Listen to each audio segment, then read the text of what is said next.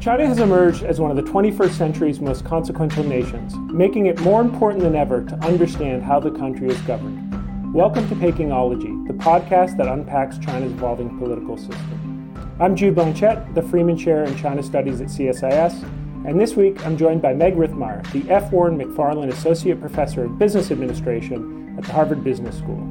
Today we'll be discussing Meg's recent work on China's evolving state capitalist model. Meg, thanks for joining the podcast. Nice to be here. Thanks for having me, Jude. So, your work has been really uh, influential on, on my thinking about China's evolving uh, political economic system. So, I'm really excited for today's discussion. But I wanted to start by asking you if you can give the listeners a, a brief, potted intellectual biography. And looking back at your first book, you've had a pretty consistent interest in, in understanding China's evolving political economy. So, I want to ask you how did you settle on this research track? I finished my PhD in 2011, but I started it in 2004. And my first trips to China were in the early 2000s. And so that was such an interesting time in China. You may have been there yourself and remember the kind of feeling. It was, you know, right before or as China was acceding to the WTO. China was getting the Olympics in 2008. And it was sort of also an interesting time because, you know, you travel throughout China and see with your eyes that China is growing, right? Like people are making things everywhere. Everyone you talk to has a scheme for getting in business or making money and, you know, making taking advantage of new markets in different ways. And so it was just this kind of feeling that this country was taking off and as a social scientist, none of what we expect for countries that take off existed in China in the 90s and 2000s, right? Other than like the kind of social stuff like education and a work ethic, right? And that kind of thing.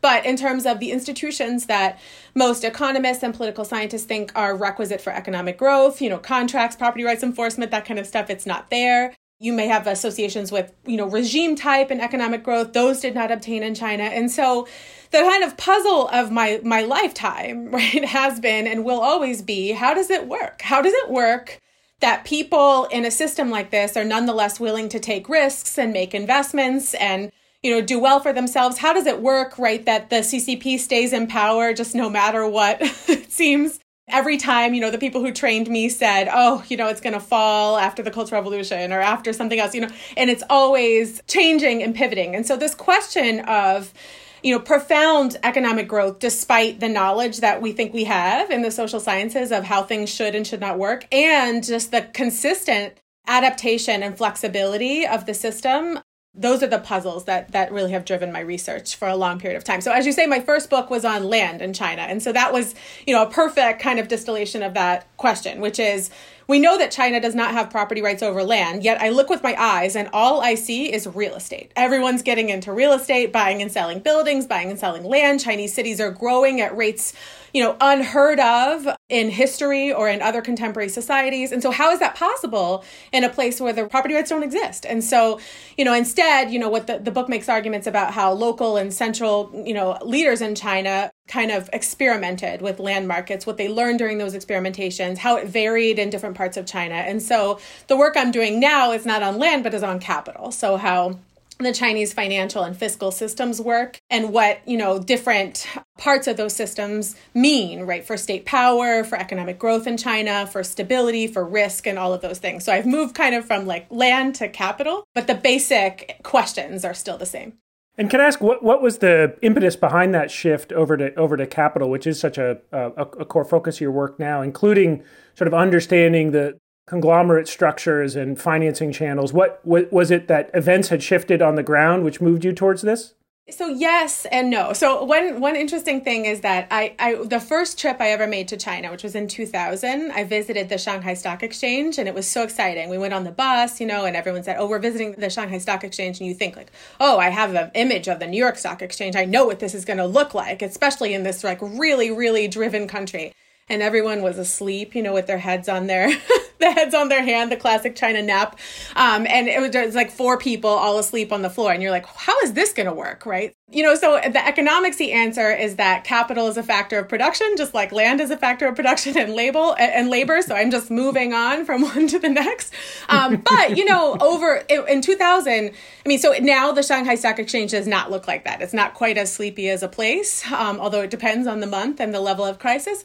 But the point is, uh, just as China's land markets exploded, right, and from basically the, the mid 1990s through the present, the capital markets have done the same. And there's been room for all kinds of interesting activity um, for private sector firms, for state firms, for everything in between in the in the capital markets. And so I would say both on the ground and what we've seen, especially like in 2015, where it's like out of nowhere, there's a stock market crisis that seems to be incredibly important. And so I was doing the research, you know, before 2015, but now we're starting to get hard evidence that it's the financial sector where things are getting very interesting politically in China.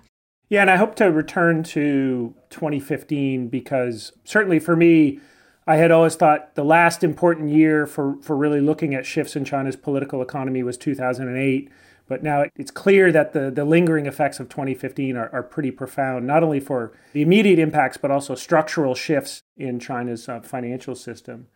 There's two pieces of work that I wanted to talk about today. One is a, a published article uh, titled The Rise of the Investor State that was co authored with, with Chun Hao, and the other is your new working paper, very new working paper, which is uh, available up on your on your website called uh, Party State Capitalism in China, which you wrote with Margaret Pearson um, and Kellee Tsai. I think certainly th- both these papers to me were paradigm shifts in how I was thinking about China, and certainly your the argument in the party state capitalism piece really now sits at a I think a, a really strategic level in shaping how folks will think about uh, China's uh, evolving economic model so I wanted to start there and stay at that elevation of 35,000 feet. I wondered if, if, if you could walk me through the argument that you, Margaret, and Kellee are making about why the, the old framing we had of, of China's economic system as state capitalist no longer fits the, the reality.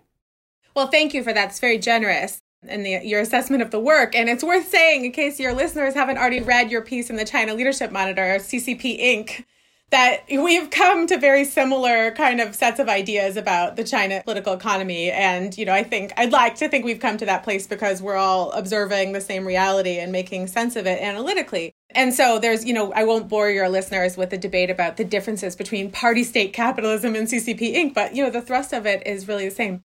And we started, the three of us, by being sort of dissatisfied with state capitalism and the company China was keeping with people writing about state capitalism, thinking about state capitalism. So there's two different things that are part of that. So one is this kind of Ian Bremmer state capitalism. The new thing is, you know, this the role of the state in the economy. And there are all of these treatments of that that put China in the same list as like Brazil or India, you know, or thinking back to developmental states like Japan and Korea, you know, that it's really about state intervention in markets. And, you know, I don't disagree that that does describe China. The state intervenes in markets. but, you know, to put democratic countries that have growth orientations, you know, it's about economic growth or protection from multinational competition and enabling, you know, countries to rise up within the global division of labor. We kind of came to the view that that no longer really described the set of interventions that um, what I'll call the the Chinese state, which I mean the party state, right, has taken on in recent years and it basically definitely does not appreciate what we think is the underlying logic of that, which I can get to later, which is not really about economic growth anymore. It's about a different set of objectives that I don't think obtain when you talk about India or Brazil, because those are multi party democracies.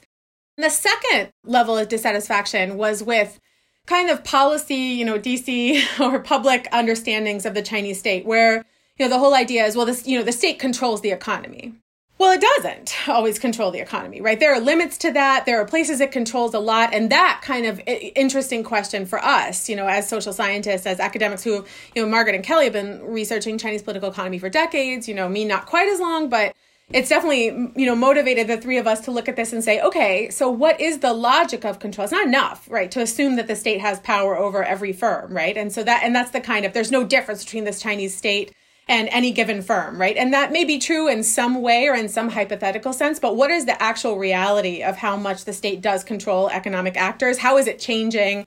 And so we thought that the, the traditional kind of idea of state capitalism, especially as it's been applied to China, has been looking at SOEs, state owned enterprises, right? So in the recent trade debates, it's been a lot about that, you know, how much, how many subsidies are state owned enterprises getting, the fact that China still has kind of monopoly spaces where foreign firms or even domestic private firms are unable to compete, you know, for example, in finance and other places. But, you know, it's no longer just the state owned companies, the companies that are majority owned by the Chinese state, where we see state intervention. It's in a host of other areas in the economy and other types of firms. And so we really thought that it was time for a, a larger interrogation of what that meant for the kind of practice of state direction in the economy and the underlying logic of it. And so that's kind of the origin of the paper. You demonstrate that you've moved into this new paradigm of party state capitalism by examining three prominent manifestations of this now unique model. One is party state encroachment on markets. Second is blending of functions and interests of state and private ownership. And the third is the politicization of interactions with capital. I mean, you just talked to some extent on some of these, but I wonder if, if we could go succinctly through those three buckets and if you could discuss a little bit. I guess to me, the interesting thing is, and indeed it's clear in the paper, that there's antecedents, of course, of all of these. Like the, the, the party didn't just spring out of nowhere in 2015 in China. So I guess what I would be curious to hear you, you think out loud about is when did this tip over from being simply an amplification of pre existing trends to now something that is spilled over into you thinking this now deserves to be thought of as, as a um, new paradigm. So I guess just starting with party state encroachment on markets. So naive me, the party state has always been encroaching in, in markets to some extent, to some degree, at, at some volume level. In that first bucket, what, what's new here and when did this reach escape velocity? 2015. no, sort of. That's sort of the answer. Um, so let me just go through each of these elements, right? So, you, so we talk about three things. So yes, party state encroachment on markets, and that has a couple of different manifestations itself, right? So one is you know the increasingly important role of party cells and kinds of firms of all kinds. You've taught me a lot about that actually. So that is an important, you know, set of criteria and that seems new at least with getting, you know, all private firms. It, that's always been on the books as we've discussed any, you know, any small firm or firm of certain size. I think it's 3 employers or more, something like that, or it has to have a party cell. But now it's being enforced in a different way. And so we thought that was interesting. But really what we're talking about is the investment mechanism, which I've been interested in in other work, the published paper in Studies in Comparative and International Development. And so what that really is is you know it used to be that we thought there was the private sector and there was the state sector right? And so the state you know had kind of firms that it majority owned whether it's the central state or different levels of local states in china. So you know shanghai or jiangsu or whatever.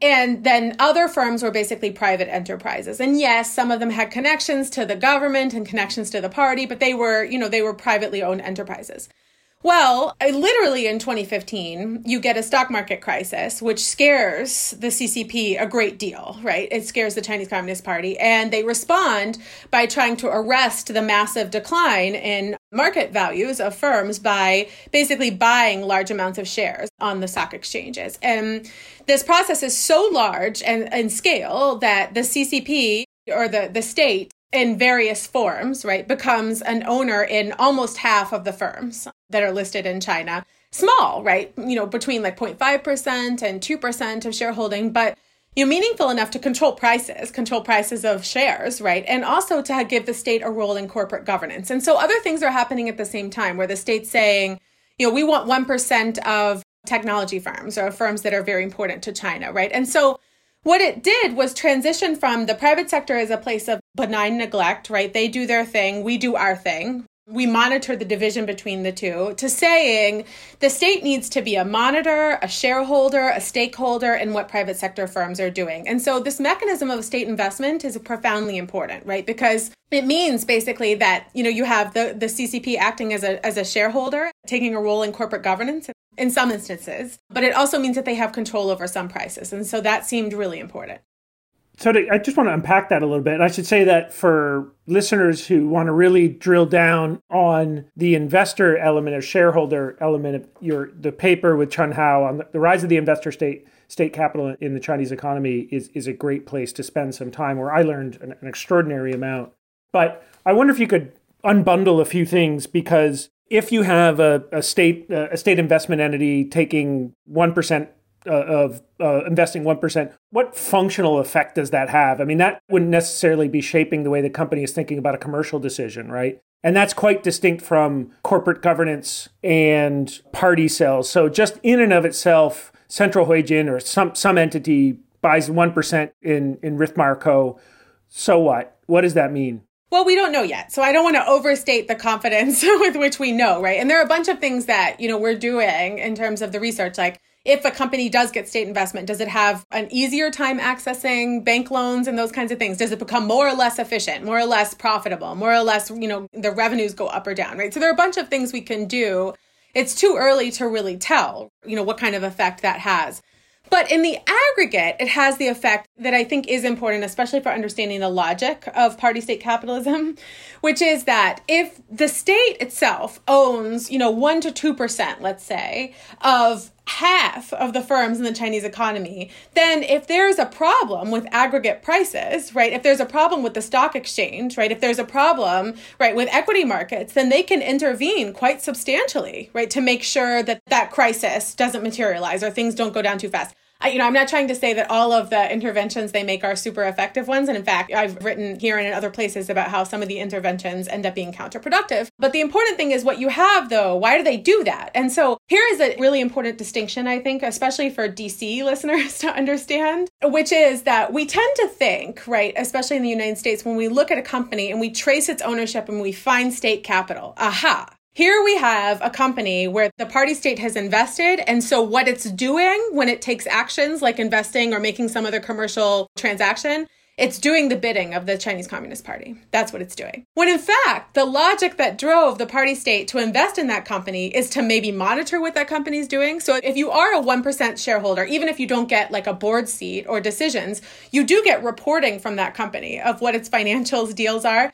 And a lot of what happened in 2015 and 2016 was the CCP was super surprised about what was going on in the financial markets. They had no clue, right? They were looking at some of the financial innovation, I'm using scare quotes, that we have we have that in the United States too, and saying we don't understand that. We don't understand some of these lending schemes. We don't understand the extent of margin lending. We don't understand the technology that's driving that. The P2P stuff has been bizarre for the CCP.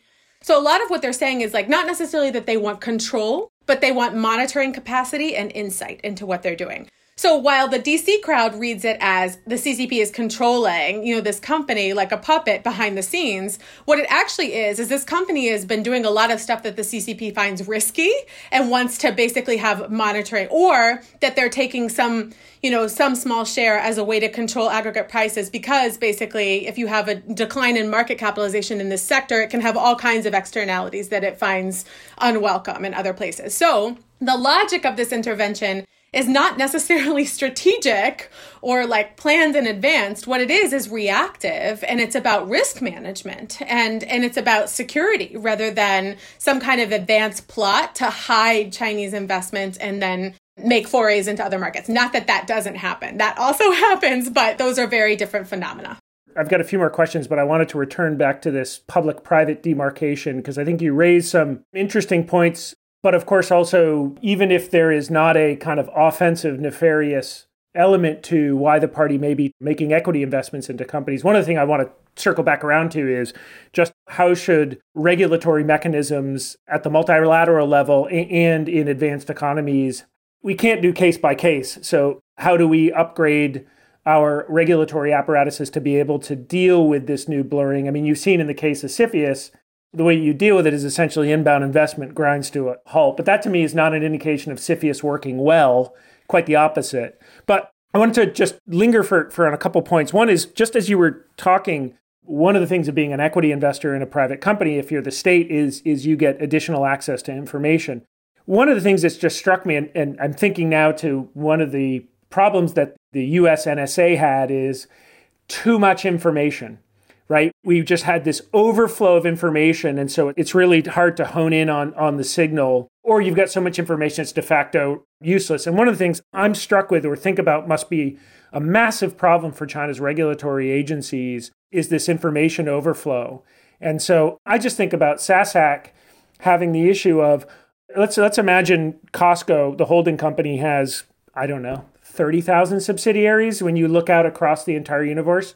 How could even COSCO holding company have any idea what a subsidiary of a subsidiary of a subsidiary of a subsidiary is doing? So I don't have a really a question here, and it's not even a particularly profound point. But when I just think about the conceit of central planning, even in a more upgraded, updated, modernized, slick version, is still this problem of you have a, a, a limited number of bureaucrats who can be eyes on the problem at any one time.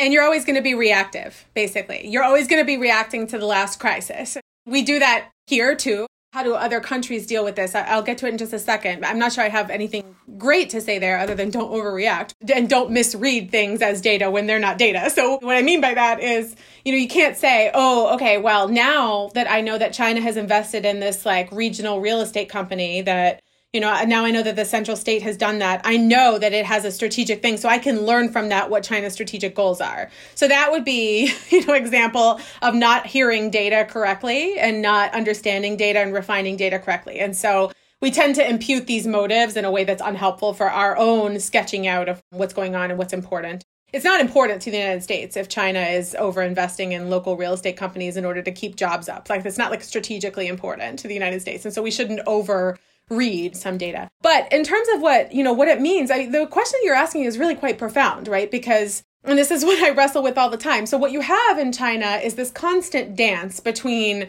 we have a lot of problems. What could solve the problems, right, in the Chinese financial sector? So this thing you just you describe of 30,000 subsidiaries, right? so many Chinese companies look like that now, whether they're private, you know, or state owned, right? Whatever space they occupy have incredibly opaque corporate structures, you know, super unclear corporate governance. And the accountability is really difficult, right? Especially to minority shareholders. And, you know, look, who started it? Well, SOEs, right? Once you start listing them, so they have these corporate governance reforms, which are giving them kind of the veneer of being like modern corporations. But of course, we know the control rights, you know, sit with the SASAC. And so then other companies take that as a cue. And so you get then companies like HNA or companies like Anbang, I think I'm being safe and naming those two, right, which also have these huge corporate structures, which are then shocking, right? To so once you know, basically, so take you know Xiao Jianhua. So once Xi Jinping found out that Xiao Jianhua, this banker who was kidnapped from Hong Kong in 2017, and the Tomorrow Group, right? Once Xi Jinping figured out, oh, he had licenses in the insurance sector and the banking sector and securities,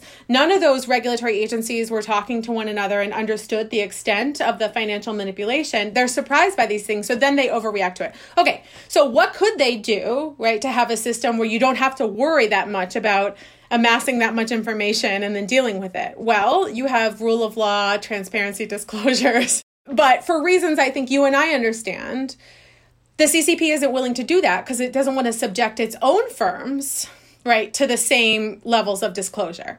And so the dance you see is this dance, right? The dance between I want enough privilege and I want enough maneuverability for myself and these kinds of firms, and I want enough innovation in my economy so that I do get Alibaba's and I do get, you know, sure, Dali and Wanda's. I do get these firms that do something productive and, and better the lives of Chinese people, but I don't want to have my hands off to such an extent that they generate risks that then I have to react to in ways that then generate more risks. Just to linger on this public private demarcation, because I think this is in many ways an instigator or catalyst for further decoupling. You're seeing that regulatory bodies in the EU and the United States are really struggling to deal with this. And even I think good faith observers just can't anymore say with any clarity, no, this is a safe investment because this falls in the bucket of private. And and so I just want to hear you think through is China's likely not going to change its model. It sounds like the, the party state capitalist model you describe in the paper feels pretty entrenched and indeed feels like an evolution that makes sense given the broader political climate in China, and certainly given that the Xi administration will be governing for the next 432 years this isn't going away. Um, just off the top of your head, and I know you, you know, I know you've been thinking a lot about this. Are there any heuristics or frameworks that you think we, we could begin to evolve to allow us to make generalized decisions, right? Not particular decisions where we need to know everything about the firm's investment and ownership structure because we don't have the time or resources to do that. But some sort of heuristics or frameworks that can allow us to say, okay, that, that level of state involvement, whether that's an equity investment or not is, is probably more about, I don't know, employment stability or you name it, something relatively benign. Do you have any thoughts on that? Look, I, am one of these people that I'm not going to say, you know, I, I, will say we shouldn't overreact to everything the Chinese state does. It's not nearly as monolithic or strategic as people think it is, right? It's it's a lot more like function and disaster and kind of catch as catch can when they're trying to figure out how things work. But that doesn't mean that the risks aren't real, right? And something like the national security law, either the new one or the old one, I mean, like all of this stuff is real. So I, I mean, this is beyond the scope of the paper. This is sort of in the realm of policy recommendations. And let me say two things about that, right? One thing, and, you know, I heard Melanie Hart talk about this very convincingly recently, is that you know in my view it's not about ownership anymore but about sector right? And so that doesn't make things easy because so look i mean are we in a sector where we have something that's dual use? Are we in a sector where we have something where we're working with a chinese firm that may have access to some proprietary information on americans or getting money from darpa or something from the us government? If we're in that realm then we do have to exercise some caution. But a lot of the time we're not in that realm right? And so when we're not in that realm and a lot of the you know know the coordination that Chinese companies do with American companies and they still do it, right, especially in manufacturing and things like that,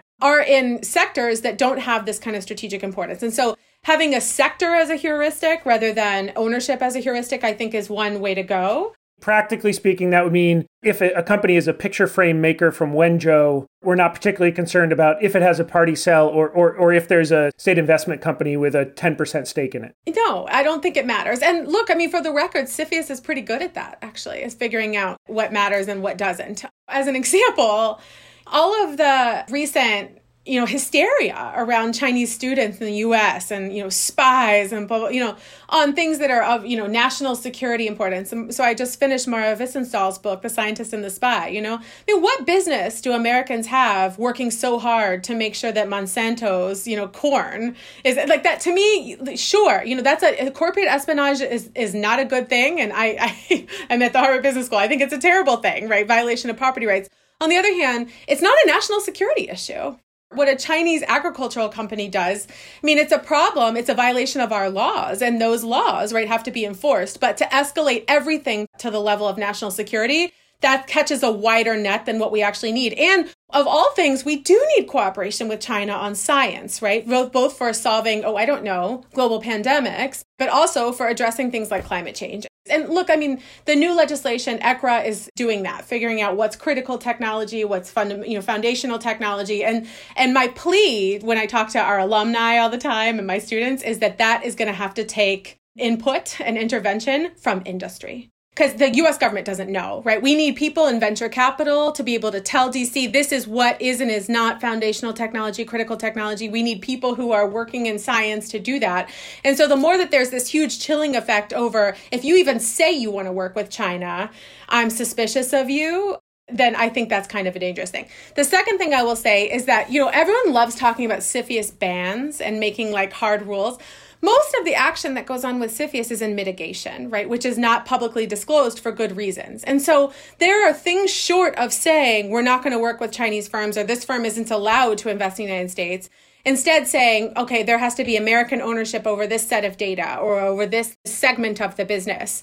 And we see that very effectively. And I don't want to see that demonized. And so I'm afraid that any investment from China will become so political that anyone who approved it is, oh, CFIUS is being too soft, right? In fact, those mitigation agreements are incredibly important to both preserving the US being open for foreign direct investment and global collaboration and making sure that our interests are protected. And so it's not, we shouldn't think in terms of bans, we should think in terms of procedures. And yes, CFIUS does do that on case by case, right? Which is onerous, but I think it's worth it. Yeah, it seems to me that the needle that has to be threaded here is the way that we will stay integrated with China is only when we evolve institutions and practices that allow us to deal with the, the China as we're confronted with now. Because if we don't kind of advance our own institutional evolution and put resources behind figuring out how to sort through some of these vexing issues that spin off of China's model, then I think more pressure will build for more full decoupling. The thing I was going to say on national security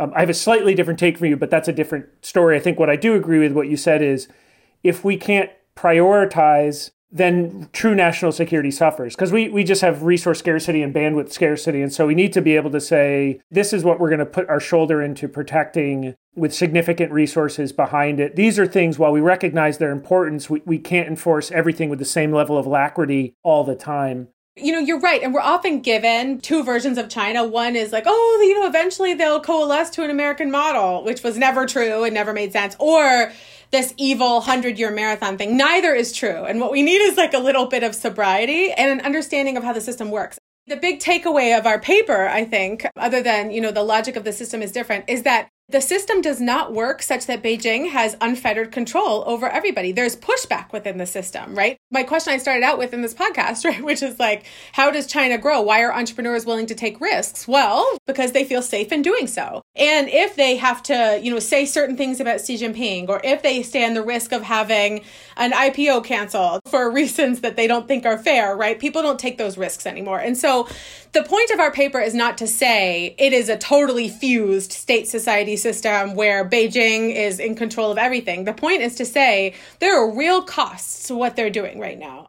We don't always get to see the evidence of those costs because the system is opaque, but it would be a mistake to assume that they're controlling everything, and we should be more attentive to the limits. This is a point where maybe I, I see it slightly different. I'll just I'll, I'll make one little comment. Yeah, I agree with you that if the model is Xi Jinping is sitting in a bunker, twisting dials, pulling levers, that's absurd.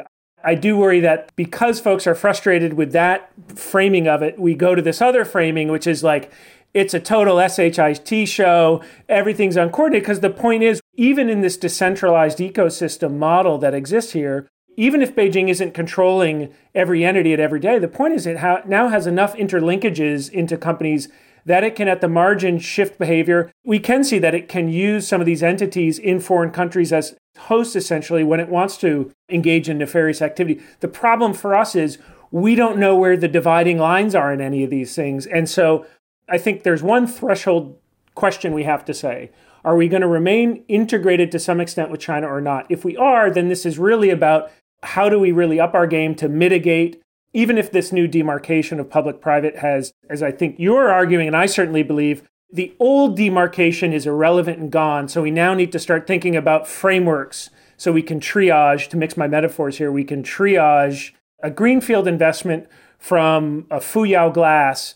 I'm not going to spend much time on. And frankly, right now, we need the money and the jobs. We should welcome it with open arms. But I think the price China has to pay for this new party state model that you described, and as Kellee has, has argued in a different piece, its international development space will be constricted because now I do think technology firms, companies in bioengineering, I mean, there's a whole host of sectors where I think China can't have its cake and eat it too if it has looked to military civil fusion and the growth of the party and and it's generated its own backlash. I mean and that's the thing. It's generated its own backlash. And so in a lot of places you know you find countries now that are like i'm not so sure i want belt and road investment or i'm not so sure i want chinese financing or chinese 5g whatever. And so let that stuff play out rather than try and counter it all over the world. But i but i agree with you. And you know one place i think we can i don't want to say meet in the middle because i think actually we put, we agree on way more than we would disagree but is that you know one thing we need to understand is that yes it's neither a total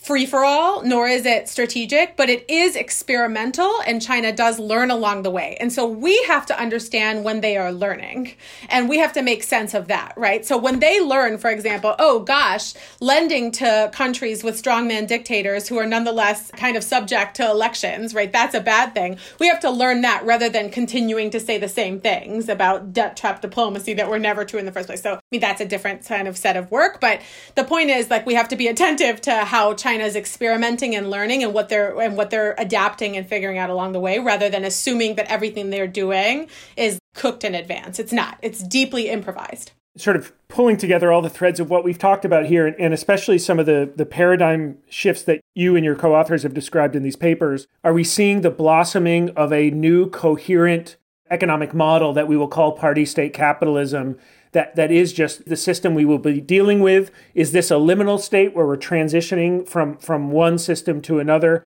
putting on your your future glasses or your or your uh, crystal ball where does this party state capitalist system go well, no one who ever gives those answers on China is ever right. And so I'm cognizant of that. I think my co-authors and I do think that the system that we describe, party state capitalism, which has as, as its core logic, you know, security, domestic security, international security for China, I think that that is what we're going to be dealing with for the short term um, and maybe the medium term for sure. And by short and medium term, I mean like the next half decade to decade. I mean, there's such insecurity in the Chinese regime in terms of domestic financial risks, domestic, you know, political risks that kind of focus on social stability and focus on limiting, you know, risk domestically is an obsession. And then as it applies internationally, you know, the same, right? Making sure that China's supply chain resilient, that China can get the access to resources, whether they be high tech or carbon, right, that they need to grow.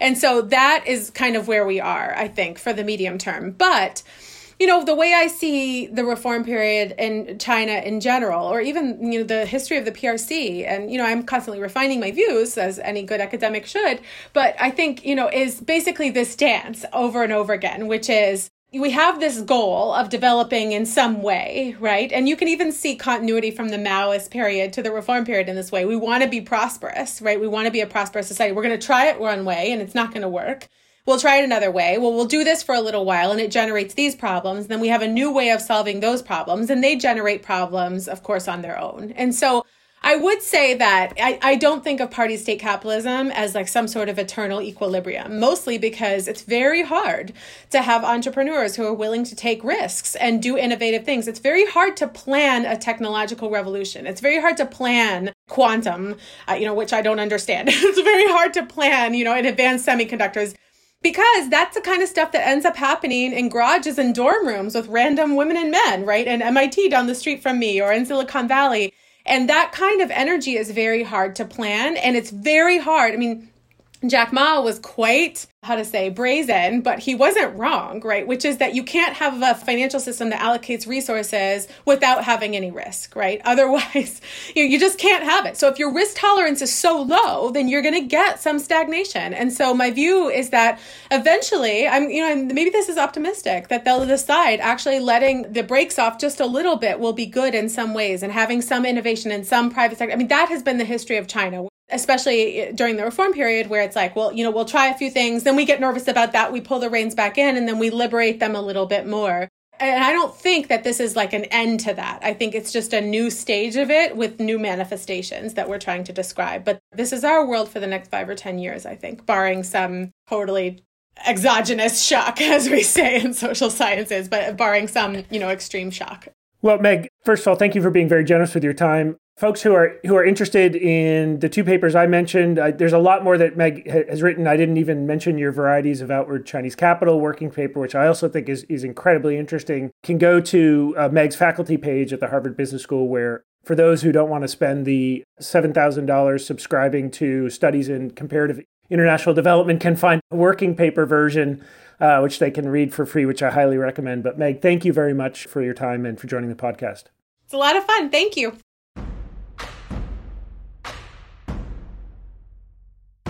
If you enjoyed this podcast, check out our larger suite of CSIS podcasts from Into Africa, The Asia Chessboard, China Power, The Trade Guys, Smart Women, Smart Power, and more. You can listen to them all on major streaming platforms like iTunes and Spotify. Visit csis.org/podcasts to see our full catalog